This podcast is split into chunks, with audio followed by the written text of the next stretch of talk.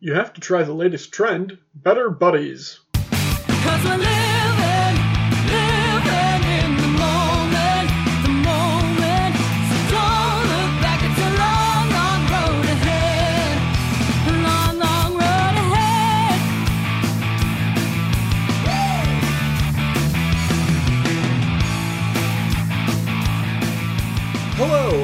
Welcome back to Better Buddies. I'm your host RJ, and with us this week we have Kelvin That's me. and James. That's also me. Hello. You guys have been in a hot streak for a while now. I know, dude. It's it's been I've had a lot of fun. This has been like a whole part of my schedule now. I know it used to be kind of like hit or miss with this, but this has been fun just coming on it. Kelvin, Yeah, sure. the beatings will continue until morale improves. Hooray! Our icebreaker this week, and we are we're at episode 50. We have two more until we've been doing this for a year. Wow. I swear to God we've been doing this for longer, but Um, we haven't. It's a weekly show. no, I know. It's, Don't like, believe him. He's lying to you.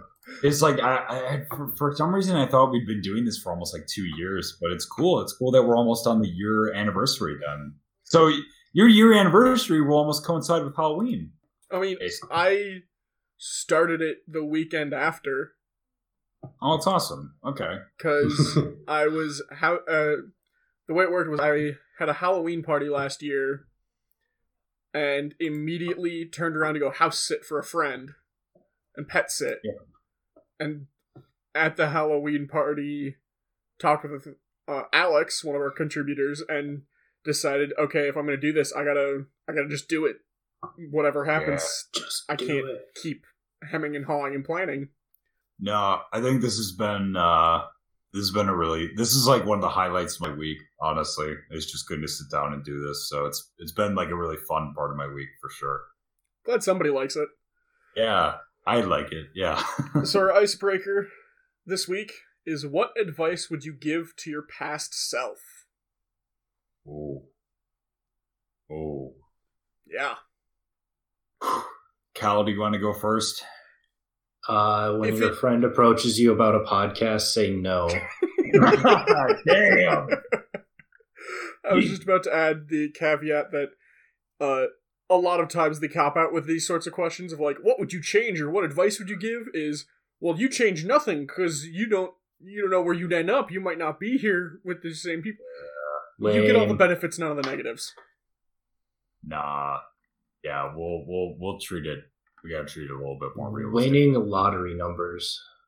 there you go some uh, Back to the Future 2 shit. Um, I would say for me, um, like, I think the thing, if I've learned anything, at least in the past like two months or whatever, just like working the job that I'm working now, it's like the idea of hard work comes in forms that you would never expect it to. And it doesn't mean you should like shrink away from it if that makes any sense. Like it's been a it's been a big adjustment for me to like work this job and also do the stuff that i want to do. Uh-huh. But i found i've gotten more used to it um and just because something is difficult and not just difficult as in like physically or mentally demanding but difficult in just like a time sense like just day in day out like doing the same thing you just got to be able to find i don't know you got to be able to Find a- way find a rhythm yeah, yeah. You got to find a rhythm and a way to rationalize it and say, like, okay, well, this is where I am right now, and I have an idea of where I want to be. So, how can I get from point A to point B, um, and not shrink away from it? Because it's really easy to, for me, like, I was for a while with this job, like coming into a lot of like, ah, this isn't really what I want to do. This is a lot of demanding work. Um, it's not difficult in like the sense like I'm not breaking big rocks into small rocks or anything, but it's just again, it's like day in day out, just that kind of like daily grind more, yeah, that mundane difficulty um, of just doing that, and I think trying to find um, ways that you can use that to your advantage and So your advice move- to your past self is tough it out. tough it out. Like, and not tough it out like, oh, just accept everything. Like, you can definitely bitch. You can totally bitch about the job. Like, that's totally normal. Um, I viewed a lot like when we were on the swim team, where it's like, yeah, like this sucks, but like I want to do it for the people, and I also want to do it for me, where it's like I almost want to prove to myself that I can overcome this in a in one way or another. and so we won't shut up about how much we hate it the entire time, even though we went back every year. No, we will not. No, no. Um, yeah, and I loved swim team. I loved being on the swimming team as much as I bitched about it. But yeah, it, was- it was it was tough. It was tough in a bunch of different ways that I never expected. And in a way, this job is very similar to that, where it's like it's tough in ways I didn't expect. hmm But I don't want to just up and quit and just throw in the towel while I'm there. Like I want to actually try and find a way to contribute Put the effort in. Yeah without without like totally buying into it because like when i was on the swim team i knew that i was never going to be like a state champion you know what Yeah. i mean in the same way that me working this job i know i'm not going to be like a regionally lauded anchor or whatever but it's just like trying to find a way that you that can attitude? well, not with that attitude. You're right. Um, no, So but get a new it's just trying to find, yeah, trying trying to find a way for it to to work for you and to work towards like what you still want to do because you might be doing something that takes a majority uh, up of your time that you don't want to do, but it can still be of service to like you not only in like a financial sense but like a, a personal sense, like personal growth and stuff like that. So I, I would like I've learned a lot just about myself Yeah. even just being this job. Um, so that's that's what I would say. It's like hard work comes in different forms, and just like get ready to accept it, and don't you can you can definitely bitch about it, but don't totally just throw in the towel. Just because get it got a little tough. yeah, um, because sometimes it gets tough in ways you don't expect. So just just roll with it and still do what you want to do. adapt, overcome. Improvise, adapt, overcome. Yeah, exactly. I like I like Calvin's lottery numbers idea a Mm-hmm. lot It's a classic. because it's a much better idea than what I was gonna go with. I was just gonna go with like, hey man, maybe be chill. Yeah, that's another good. Just be chill. That's good advice. That's not that's not bad advice. Yeah, just I don't know. Expand on that. Can you I expand mean- on that? What do you mean? I know I was very I guess anxious. Not in a like, oh, I've got an anxiety disorder sense, but mm, in high school and early college middle school a lot middle school, high school, early college, a lot of anxiety and nervousness. And I had no reason to be.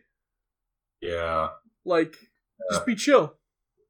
yeah. It's like those those who mind don't matter, those who matter don't mind kind of thing. Like yeah, and it's not was, nobody who's important to me gave two craps about my interests or who I was talking to or any of that stuff.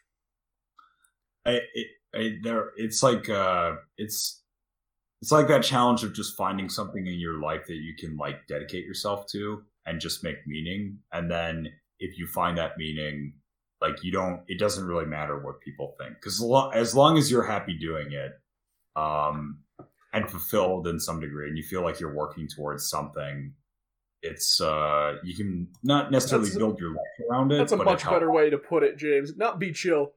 Meaning comes from within. yeah I was I was yeah, place, I was making too much of my meaning from external sources. Meaning comes from within.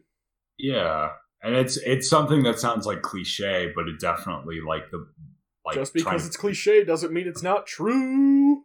exactly exactly Yeah. yeah Our next segment, Better Buddies Recommend, where we recommend a piece of media to enjoy, and I'm realizing I didn't do a great job of finding media this week, so I have two somebody pieces. needs to go before me. I have two pieces I'd like to recommend. Um, is that okay? yep. no. Oh, well, Uh, Calvin said no. Damn, I have spoken. damn it. Um, I'm gonna do it anyway. All right, here we go. Uh, first, my first media recommendation would be, and I was not. This is not my first first recommendation. This just Cal and I when we're when we were all talking about uh, like abridged series and stuff like that, or just anime or dubbing. I was thinking of uh, series um, Ghost Stories. Cal, Cal, I know you know. I you showed me this once. Yeah, it's so good. So basically, for anyone who doesn't know, Ghost Stories is a like late '90s, early 2000s anime that was given to I don't know if it was Funimation. It was given to one of the the Western American like dubbing companies, and it was basically like the Japanese studio didn't care what they did with it. Um, so they basically said like you can do whatever you want, and the the company, the American company, basically took this like series, and it's basically like a professionally produced bridge series. It's so funny. It's like because they just didn't care. So you've got a bunch of professional voice actors and editors and all this are making this series um, based on like a Japanese like. I think initially it dealt with like kids who were in like middle school or high school, like going around like solving supernatural mysteries around their area. Um, but the abridged series, like or the dub, just turns it into this like ridiculous, like non sequitur. It's one of the funniest things I've ever seen. Um, mainly because it's produced by like real professional people. So I'd I'd say check out Ghost Stories.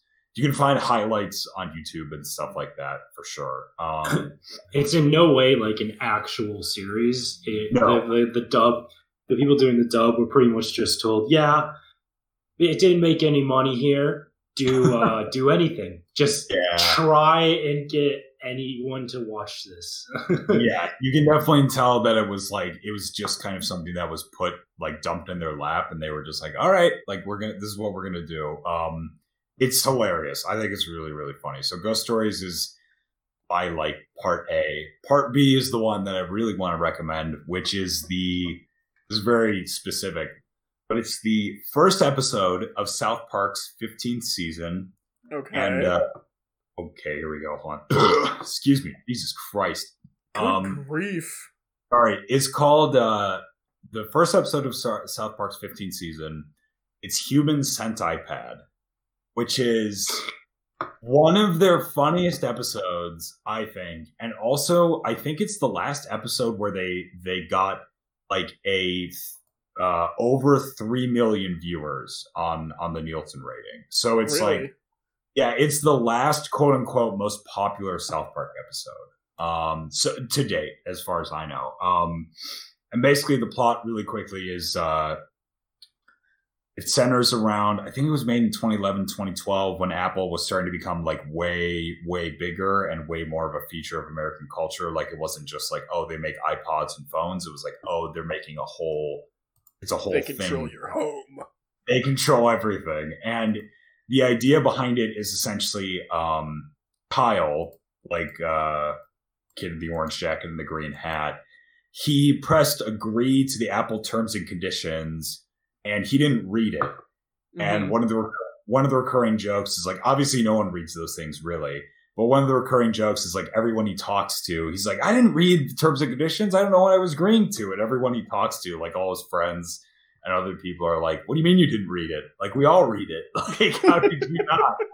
Um, and basically what he ended up agreeing to was apple could kidnap him and sew his mouth to the anus of another person and sew another person's mouth to his anus and make him with two other people who agreed into a HumancentiPad which is basically the human centipede with an ipad um, on the butt of the person who's at the end of the like human centipede um, and this this was more culturally relevant when both Apple was coming more into the forefront. Also, the human cent- centipede movies were like out there.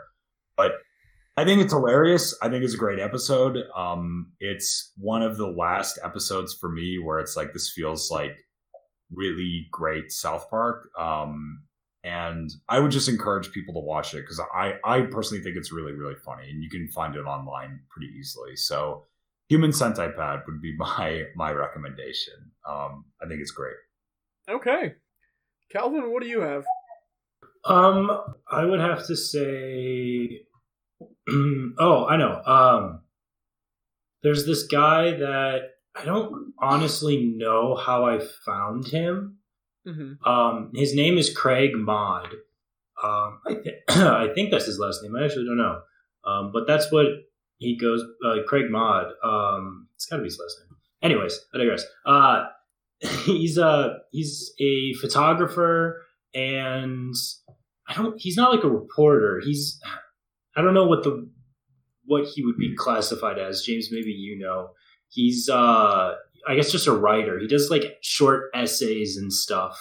Okay. Um, and he's he's based in Japan, and he just goes and like walks. eh, The main thing he does is he likes to go on walks, and he likes to explore like um, these traditional pilgrimage routes Mm-hmm. um, that are, like across Japan.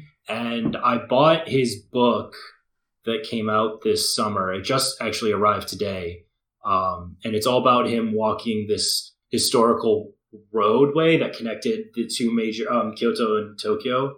Um, and it's just a full of a bunch of essays of him exploring the route, and it's called Kissa by Kissa.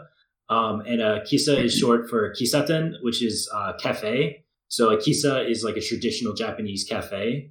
Um, and it's basically all about him encountering all of these different cafes along his walk and just stopping at each one and getting to know these like what because most of them are all owned by these like just old Japanese people. Mm-hmm. and like so there's so many different stories and he's a really amazing photographer. I follow him on instagram and he do, he does he does really great work. I really love his stuff. He also did a uh, uh binaural podcast of his walk um, that he wrote about where he um, it's called sw945 um, which stands for somewhere at 945 and basically he, he initially was going to do it at 9.45 every morning but as he goes longer on the walk the times get more and more random um, in the morning. So um, but basically for 15 minutes every day he would use these special binaural mics that basically wore like earbuds so that it would record binaurally um, and it's just him walking for 15 minutes there's he doesn't talk and you just hear the audio of what he would have been hearing for those 15 minutes. Huh. It's really awesome. Um, I've listened to the entire thing. Uh, it's really relaxing, and if you just want some great background like sounds, because it's basically just like when he's in the city, it's just some city noises. When he's more out in the countryside, you just hear like nature or the sound of him walking, or if he's just sitting on a bench somewhere, um, you'll hear other people moving around him. It's really cool.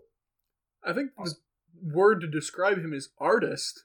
Like Yeah, it's just such a combination of stre- like a diverse array of delivery systems for one topic. Yeah, it's almost like an, I guess in a way like a naturalist. Like if you want like in an artistic sense, like he's really trying to give a like a comprehensive view of like the nature of some parts of Japan, Jap- both Japanese culture and Japanese like nature in general. But yeah, I mean, yeah. I mean, to a degree, he's definitely obviously focused about nature and the walks and stuff. But at the same time, it's less about the naturalist aspect of it. Okay, It's I don't know. I don't know. It's, It's kind of hard to describe. Yeah, it's just that he just likes to go on walks, and it's more about the walking aspect. Um, a lot of his photos um, that he posts on Instagram actually are more like uh, city shots, not like big Tokyo city. I don't know where he lives. He might live in Tokyo, but a lot of his stuff is more kind of smaller cities, out um, like around Japan. That's Uh, cool. And that's Yeah. Craig Mod with M- the last name M O D. Yep. Cool. So I highly recommend checking out some of his uh, essays and his. You definitely follow him on Instagram. He's got really good photos. sweet. So I'm going to take us back into a slightly more uh less sophisticated realm because I'm going to recommend the first 50 issues of Fantastic 4 Why? because they are some of the first superhero comics Marvel made, uh, done by Stan Lee, Jack oh, was it Jack Kirby or Kirby, Jack Kirby. Romita? It was probably Kirby. Um, and it's just it's really wholesome, simplistic sci-fi adventure of hey, this the transforming a- aliens showed up and tried to take over the planet, but we stopped them, and now they're cows. Yeah. Or Great. we're gonna go back in time to retrieve a rock to cure the thing of being a rock man. Oh, turns out there's another time traveler here who enslaved us for a little bit, but we broke So- free. I feel like that's a nice thing about like I haven't read many like older superhero comics, but from one of the ones, some of the few that I have read, it's always nice. Like it is nice that they are simpler because it, it does feel very like quaint almost nowadays, and it's like oh man, there's like there's no like there's nothing really going on other than what's happening in the plot and the story, and it's kind of comforting in a way. It's like okay, this is kind of cool. They're just kind of doing their own thing. Yeah, there are collected editions you can buy. You you can like buy them online. You can get them from libraries. And one of the nice things that, frankly, I wish they'd kind of get back to with comic books is they still had like over like they they still did like cross character plots and they'd still do like uh publisher wide events like Secret Wars. Yeah. But even up and to that point, with like Secret War, the first Infinity War, once you finished those events, it was back to, hey, what's the day to day thing going on? Yeah. and I, I feel like because of the drive to try and get readers and the excitement, even in individual books, there's still too much of uh multiple issue storylines okay. of like part one of eight. And Yeah. then once you get to the end of eight, it's part one of twenty.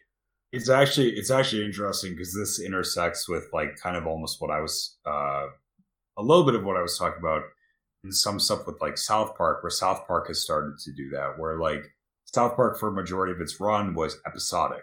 So day in, day out, all the episodes were self-contained events that reset every week. Um Yeah. and now recently in the past five or six seasons they've transferred to a more serialized like there's plots that are carried throughout the episodes.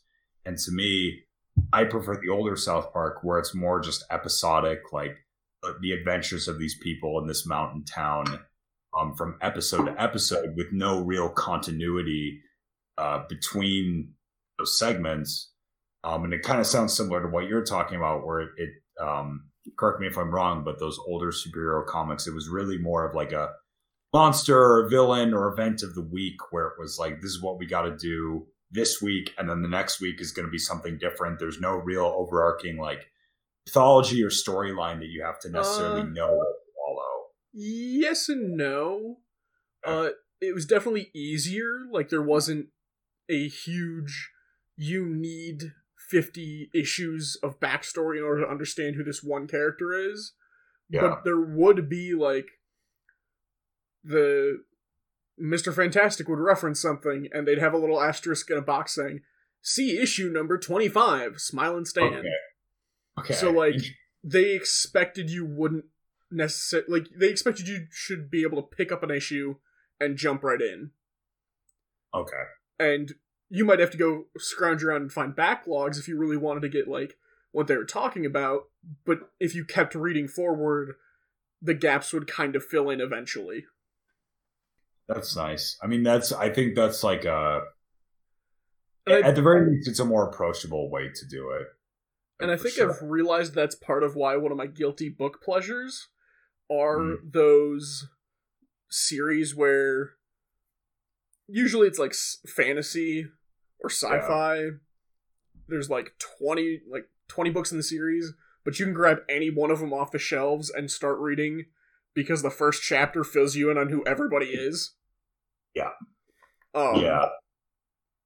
Jim Butcher's uh, Dresden Files are a little bit like that.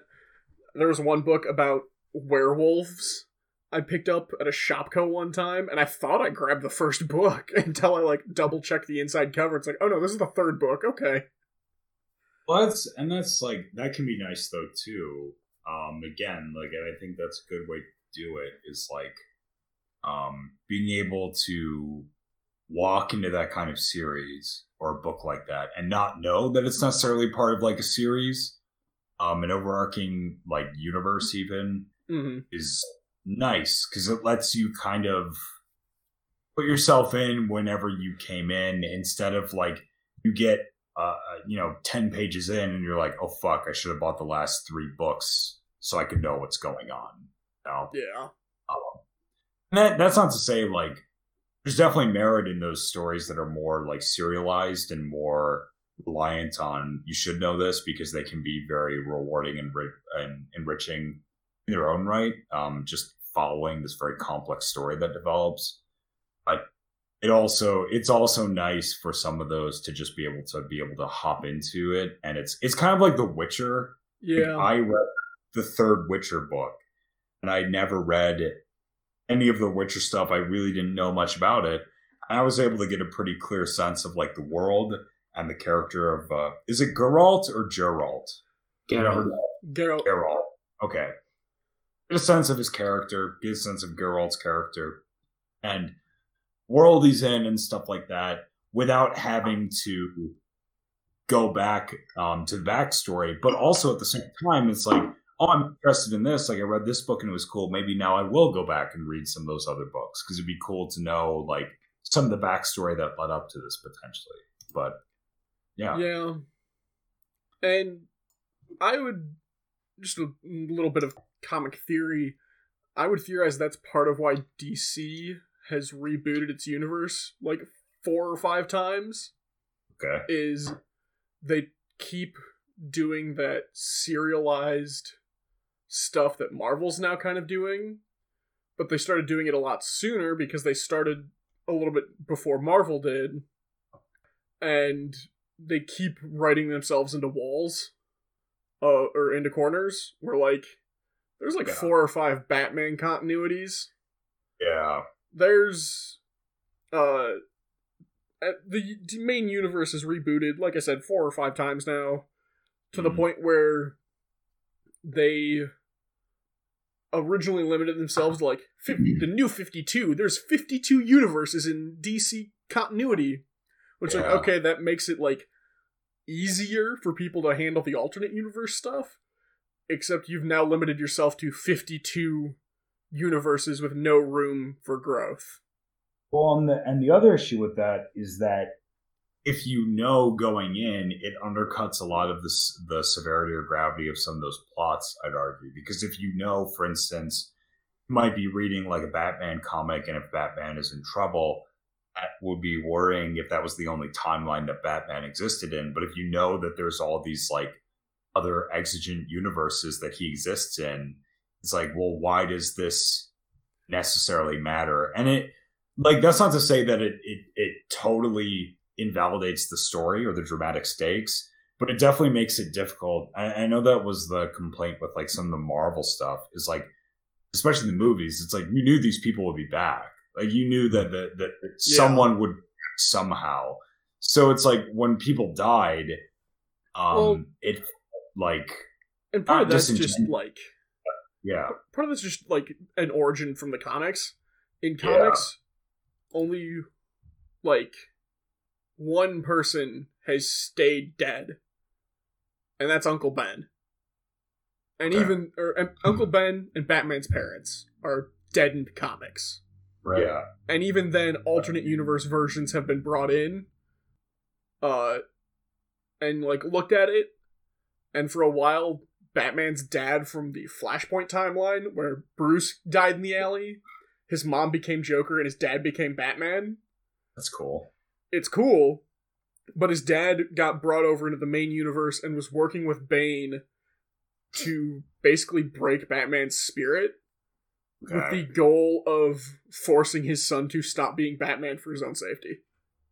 Yeah, and that's the issue with that too. Is like obviously the the I mean a lot of the the entire crux almost of the Batman mythos is that event, right? Where his parents get shot and that's his whole that's the whole character's like Yeah. inciting incident, motivating events, like a cornerstone of his personality. That's the issue then is if you go back and you do that, um, it doesn't necessarily invalidate anything really, but it does make it harder for people to hold their suspense of disbelief because it's like, well, you've gone back and you've revised the like core text. So who's to say that any of what I'm reading now isn't subject to that same kind of change in the future? Um, that's a Yeah. big part of like telling a story is like trying to maintain sense of like gravity or reality within it that whatever reality the story creates um, while also like exploring like fictive elements. So it, it becomes difficult i think with comics and that's what makes them so interesting is like how do you balance that need essentially to turn out weekly issues without like tilting into absurdity? Part of my thinking on it is we shouldn't be like you can compare comic books to classic literature Yeah. or to movies tv what have you but i think the best comparison is ancient myth in that you have these general concepts of a character zeus Mhm. Hercules, um, and Thor. Like you have these concepts, and you have legends around them, and not all the legends have the same details, the Yeah. same things. There's different ones, some that may or may not have been as true as others, but they're still enjoyable. I would say, okay, here's what I would say. I would agree with that to an extent. I would say in structure, yes. And even in archetypal presence, yes. Because, like, you could argue that, for instance, like a character like Batman is like the. You you say could that ar- for a while. he- that was what they actually were doing. But like you could argue he's like an american like archetype. Like he's very um it's about overcoming adversity. It's about like rising to be better than your circumstances um, regardless of where you come from and things like that. But obviously the big difference between for instance greek or roman myth or any myth and comics is that uh, like comics and their characters are not the foundation of like a, our society's like morals at least not yet. Um like Hmm, they truth, justice, that- and the American way. it's it's it, they're representations but they're not like people don't have there's no temple to batman. You know what i mean? Like and don't get me wrong i could see in the next hundred years like that could definitely come about. Like i'm not going to disagree. And i think in like in a way i'd agree they do represent a kind of american but you I think like um the the the difficulty with that is that um yeah again so there's no like those myths evolve from a more like in Greek and Roman times evolved from a more like it was like the stories came after and the gods came first. But now it's like the stories come first and the gods come after, if that makes any sense. Um, Yeah. So I. I would like I'd argue that they do cement like a certain mythology that holds like quite a bit of weight, clearly, in our society. Um, couple billion dollars worth. Hey yo. couple a couple billion dollars worth for sure um but i would argue that's where the like comparison to the greek myths ends but that doesn't devalue them necessarily like comics or anything. Cool. Kelvin, what do you think? Uh, yes. Excellent. Very succinct to the point. Well, well said. Did you guys hear that? Uh, moving on. Yes. Uh, did you guys hear that uh, Britain bombs Poland? what? Right?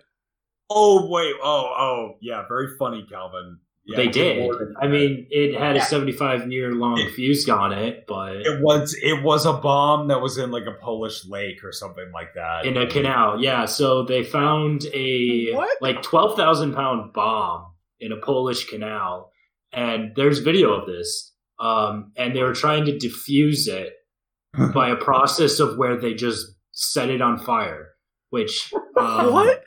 Yeah, well, I mean they couldn't because it was underwater, like literally set it on fire. But the process, um, according to the article, involves trying to burn the uh, like fuel in the bomb instead of actually straight detonating it.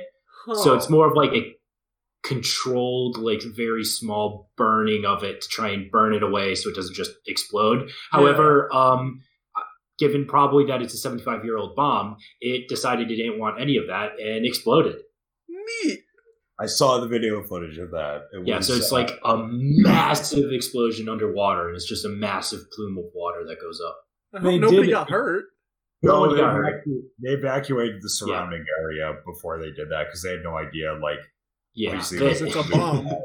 it's Yeah, a 75 year old bomb. They that's like 12,000 pounds. They they were not taking chances with that. So yeah, No. everyone was away from it. I assume it was some sort of automated process. mhm. That's Oh, yeah. good. But yeah, I thought- I saw that this morning, and I thought that was pretty funny. Oh man, yeah, that's Oh, gonna be a heck of a thing. Just go swimming in the lake. Beautiful day. I want to know how they found it because none of the articles talk about how they found it.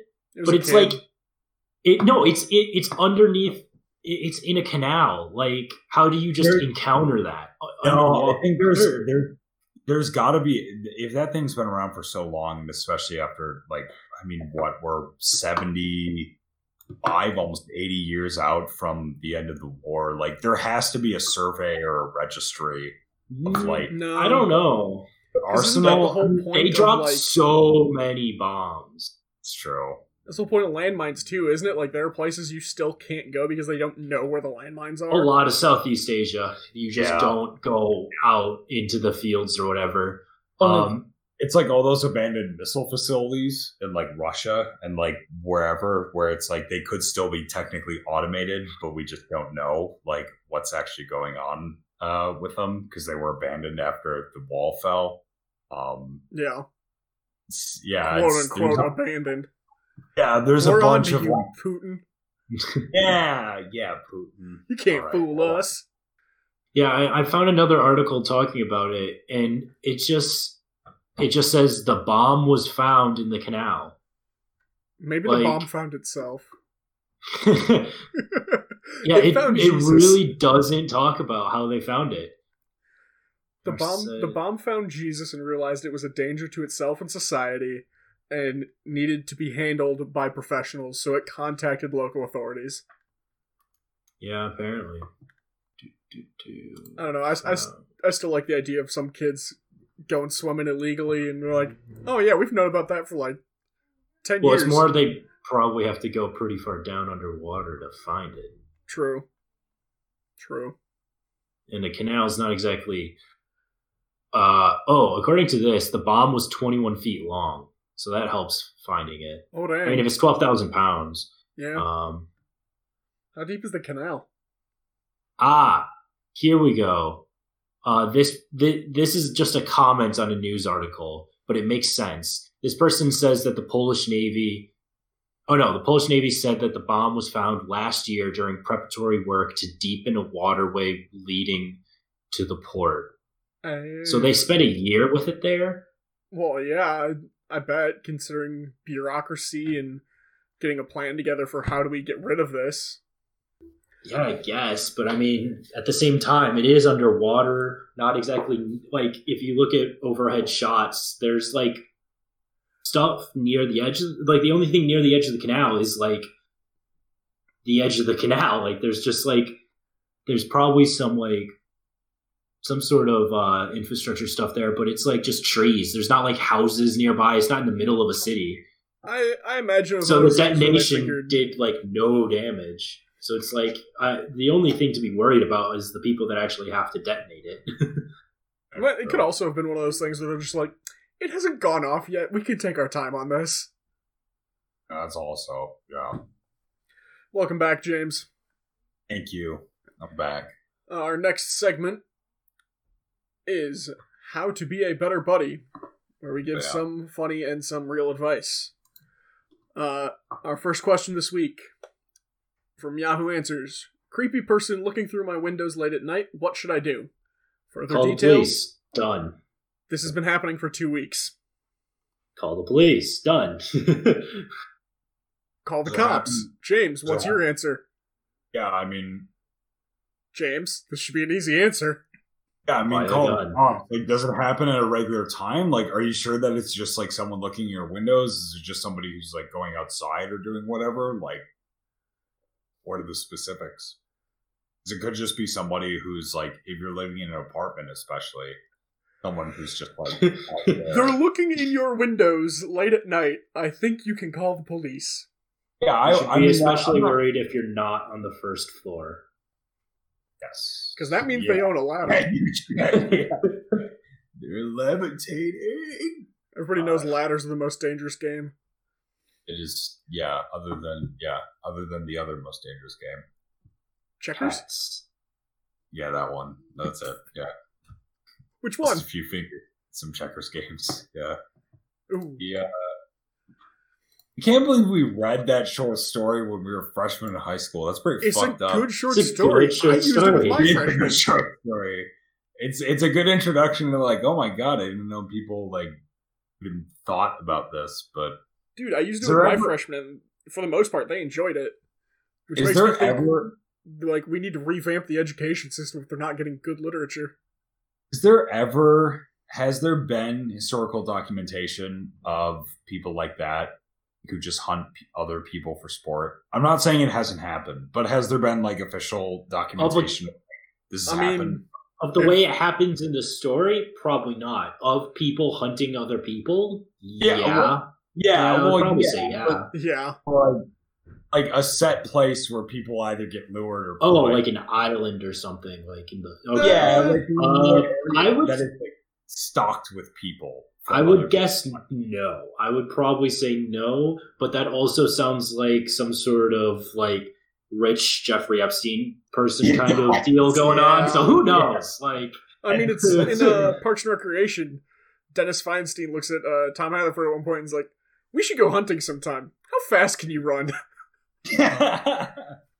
It's awesome. I love Parks and Rec. I was watching a bunch of clips at work today of Parks and Rec. It's great. James, do your work. James, and uh, you're supposed to be working. Hey, dude, I do my work. I get all my work done by like nine thirty, and then I have an hour and a half where I just sit there and I watch YouTube videos and read short stories. ah, like That's the rest of the working world.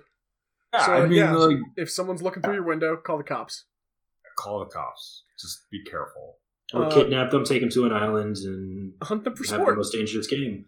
Ask Jeffrey Epstein what you should do. Perform a seance. Our next question: Why does my boyfriend stands up every time he has to shake hands with someone? Uh, further details: I rarely see people doing that. Who sits down and sh- who sits down and shakes someone's hand? That's weird. Yeah. Well, yeah. always, because always stand up. Yeah, normally, like, uh, if you're standing already, like, so it's not out of the. It's not. It's not out of the uh, ordinary if you're already standing. If you're sitting down and Yeah. someone enters the room and you're going to shake their hand, you stand up to do so. Yeah, yeah. That's just a polite thing to do. Yeah. The proper thing to do. Proper. Yeah, that's what I. Yeah. The proper thing to do. Yes. So yeah, stand up to shake hands. It's, it's just fact. Do it. Yep. Uh, Just had to. Next I question. keep. I have. I am sorry. Oh, no, go ahead, I have. I have a thing now where because of Boy Scouts, I always shake with my left hand because the in, in Cub Scouts you do like this like special handshake with like you do like the two finger salute that you do in Cub Scouts, but you're supposed to do that. You like shake hands by extending your first two fingers. That's like the Cub Scout handshake. Um, I don't know if that's because like when you're younger, that's like cooler you have like a secret handshake. But when you get into Boy Scouts, your the Boy Scout handshake is just the left hand. You use your left hand because it's supposed to be the hand that's closest to your heart. Hmm. Um, but now I always reach out to shake hands with someone with my left hand, and like nobody else ever does that. So it's always the awkward, just like ah, sorry. Yeah. Are you right hand dominant or are you I am right hand dominant, but I spent like ten plus years. If I went up to like shake and like you don't typically shake hands often in like the, your normal life unless you're you have like a job where you're going out and like meeting people. Um, so it's like not as common to shake hands, but in like Boy Scouts, like uh, there there'd be quite often situations where it's like you're congratulating someone else on their like rank advancement or achievement or like just something going on where you're just meeting a lot of people and like you would shake hands with my left hand. So I, I'm way more used to now shaking hands with my left hand. Miss handshakes so much because I have to do one of the where you, where you go out and meet people. Like I'm meeting a new person almost like every day when I go out and interview somebody, and it's like not being able to. Yeah, not being able to shake somebody's hand like sucks. It's like such a small gesture, but it's so It's a reaffirming sign that we are mutual uh, people Yeah. in this current arrangement.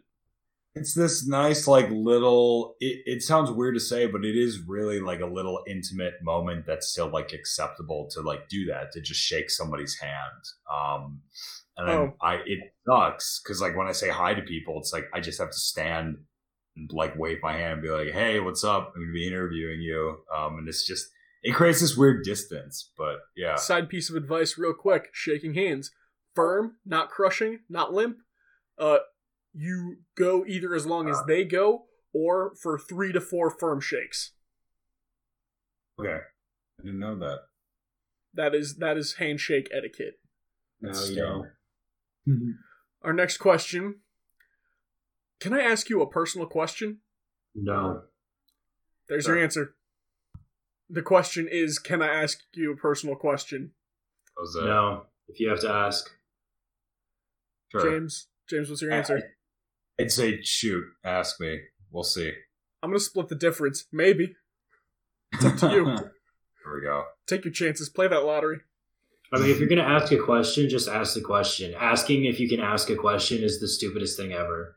And if you That's ask, an you can example of a stupid question. there we go. If they ask, Alright. just say yes. You already did, and walk away. That's fair. Kelvin, I thought you'd like this next one, uh, based on our scouting experience together.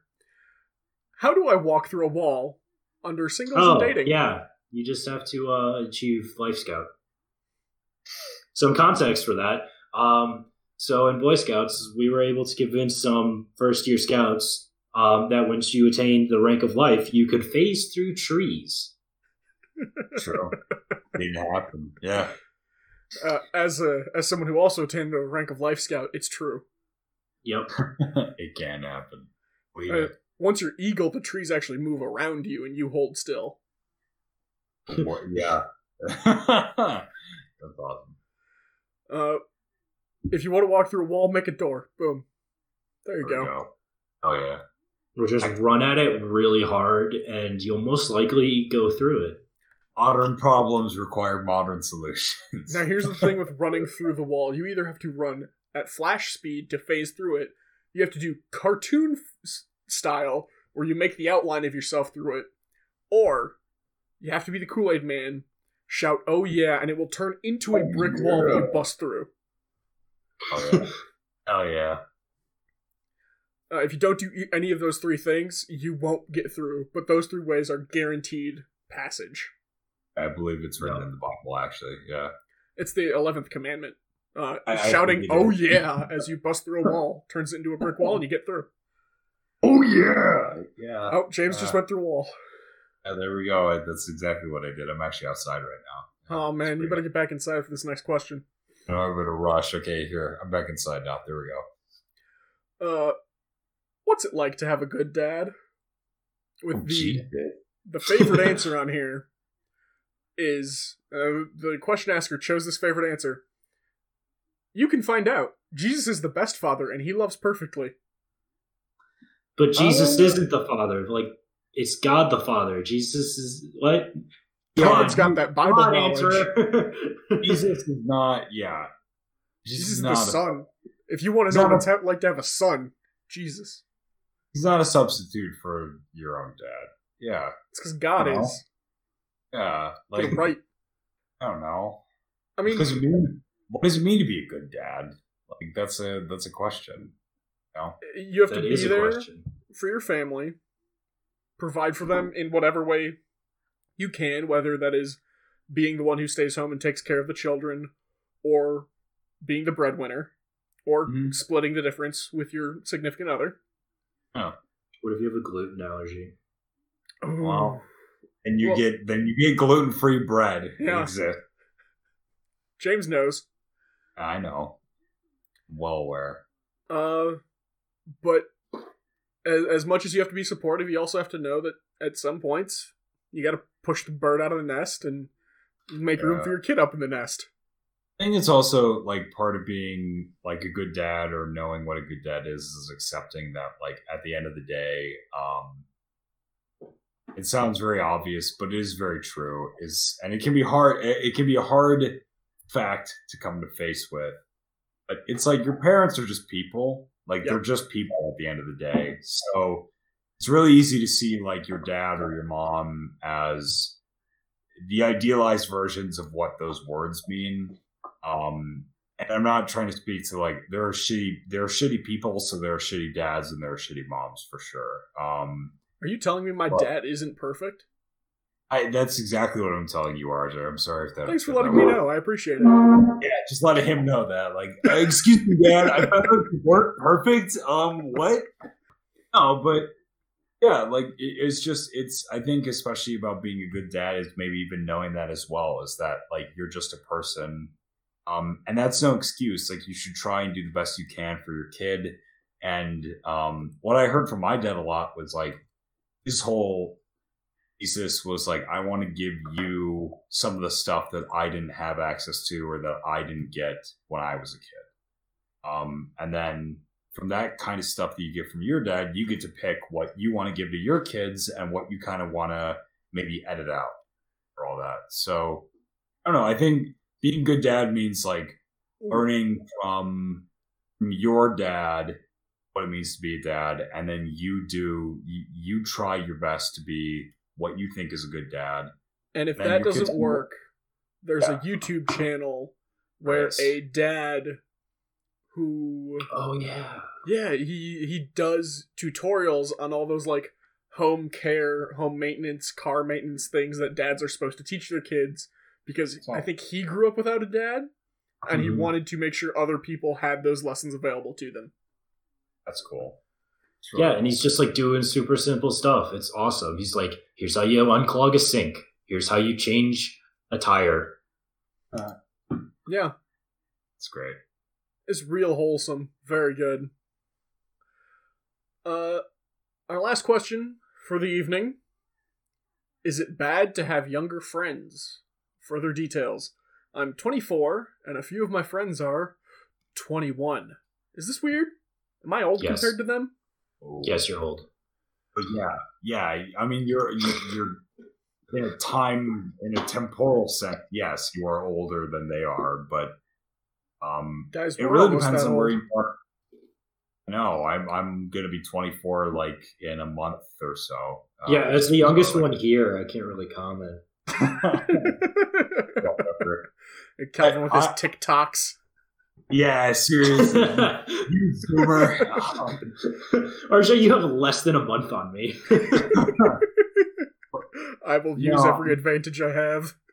I would I would say like it it really depends because I've met I have met like 13 year olds who are way more mature than some of the 21 year olds that I've met. And I've met Yeah. 24 year olds who are way more immature than some of the 20 year olds or 21 year olds that I've met. So it really depends. Honestly, I find that maturity is not like a symptom of age, it's more of a symptom of experience. So it really depends on like Also, like, That age difference stops being a thing once you hit like 19 and 20. Yeah, it doesn't really matter that much. I mean, like I would say, it, um, I, I know at least for my work, there's a different difference. There's a definite difference between me and I'm 23 right now, and there's a difference between me and someone, some of the people at my work who are like in their mid 30s Yeah. or early 40s. You know what I mean? So it's like there's a big difference there. There is a difference, but once you get like I remember in high school like you know it was a big deal but uh you know if you were a freshman seniors seemed so old compared to who you were. So like Yeah. there's definitely something as you get older um where those minor age gaps don't matter as much uh for sure. Um and and obviously anyone who's 10 to 15 years older than you like there's going to be a big gap um in age and experience but i would say with 21 and 24 you're on that bridge where it's like You're basically the same. It's all Basically- good. you're you're ba- you're in the same cohort, like the same generation at least for sure. Um, That's not And- guaranteed. oh, like I don't know. Like technically, did you know that technically we could be considered Zoomers? Did you know that? I think we pretty much Yeah, are. we basically It's- are. but it, it, by based on uh like uh when the date of which we were born but i would say like more in mindset and culturally Yeah. i think we definitely fit more into the millennial category See, and I thought that too, but I've been learning a little bit more thanks to my classes and some of the stuff I've some of the stuff I've studied. It, as far as I've been able to tell, politically, our understanding is much more closer to the Gen Z of indif- slight indifference, or I don't think this system itself will actually change anything. Well, we're we're like in, us are borderline. Like that's where our We're- borderline comes in. we're in a shoulder like and i i don't say this to try and like make us different or special i think this is genuinely just where we fall at least in my experience where it's like um we are in this weird shoulder period between both millennials and zoomers where it's like yeah we are younger than most than a majority of millennials and older than a majority of zoomers like i don't feel identification with either group like i would not Yeah. call myself necessarily a millennial and i definitely wouldn't call myself like a zoomer um so I don't know Yeah. why, but the the phrase "zoomer" makes me so irrationally annoyed because I Well, keep reading it- about it as Gen Z. yeah i just immediately associate it with like tiktok and like Yeah. teenagers and stuff like that because and and that shows you then that like you probably don't readily identify with it um so i, I do think we we're like a one foot in one foot out generation Oh man, Or we like got one foot in the grave already. Yeah, I mean, like, which is, I mean, maybe that means that we can learn from uh, millennial mistakes and maybe help uh, educate. We can be the Obi Wans to the Luke Skywalkers. But will we? Uh, some of us, Maybe. some of us, sure. Uh, I think so, or maybe the Palpatines. We can we can all be the uh, the Palpatines to the uh, the Anakin Skywalkers of the new Strike generation. Strike him down. Yeah, but Have you ever heard of Darth Plagueis the Wise? It's not a story the Jedi would tell you. Uh, well, let's get out of here before James corrupts us with his dark side mystic magics. Yeah, those esoteric. The Sith were right. The Sith were right. They weren't, listen but to- okay.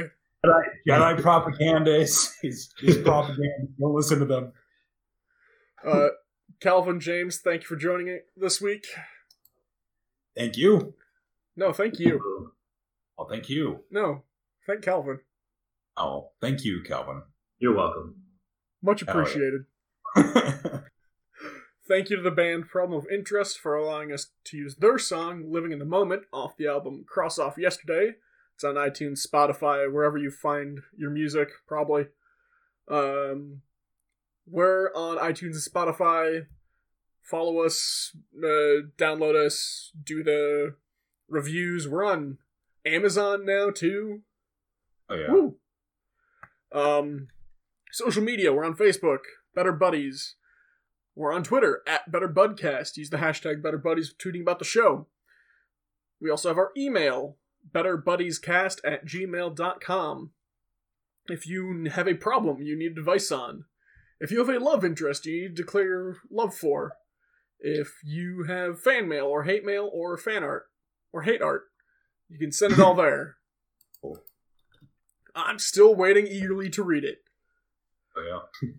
And last but not least, be a better buddy.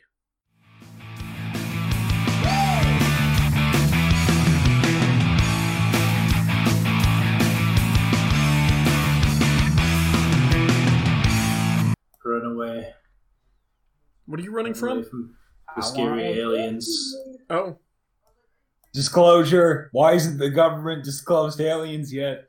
didn't They they didn't, about- hasn't there been like multiple reports of hey, here's some unidentified flying objects over the course of the last like eight months? Yeah, Not- those they they yeah. finally released their like archives that have been in classified for like decades, and it was all like, yeah, there's some weird stuff. It's all probably weather. Well, it's like Good. it's like we knew that. Like like all it's been is like, oh, there's some weird shit going on. It's like everybody knows that already. It's like just say there are aliens or say there aren't.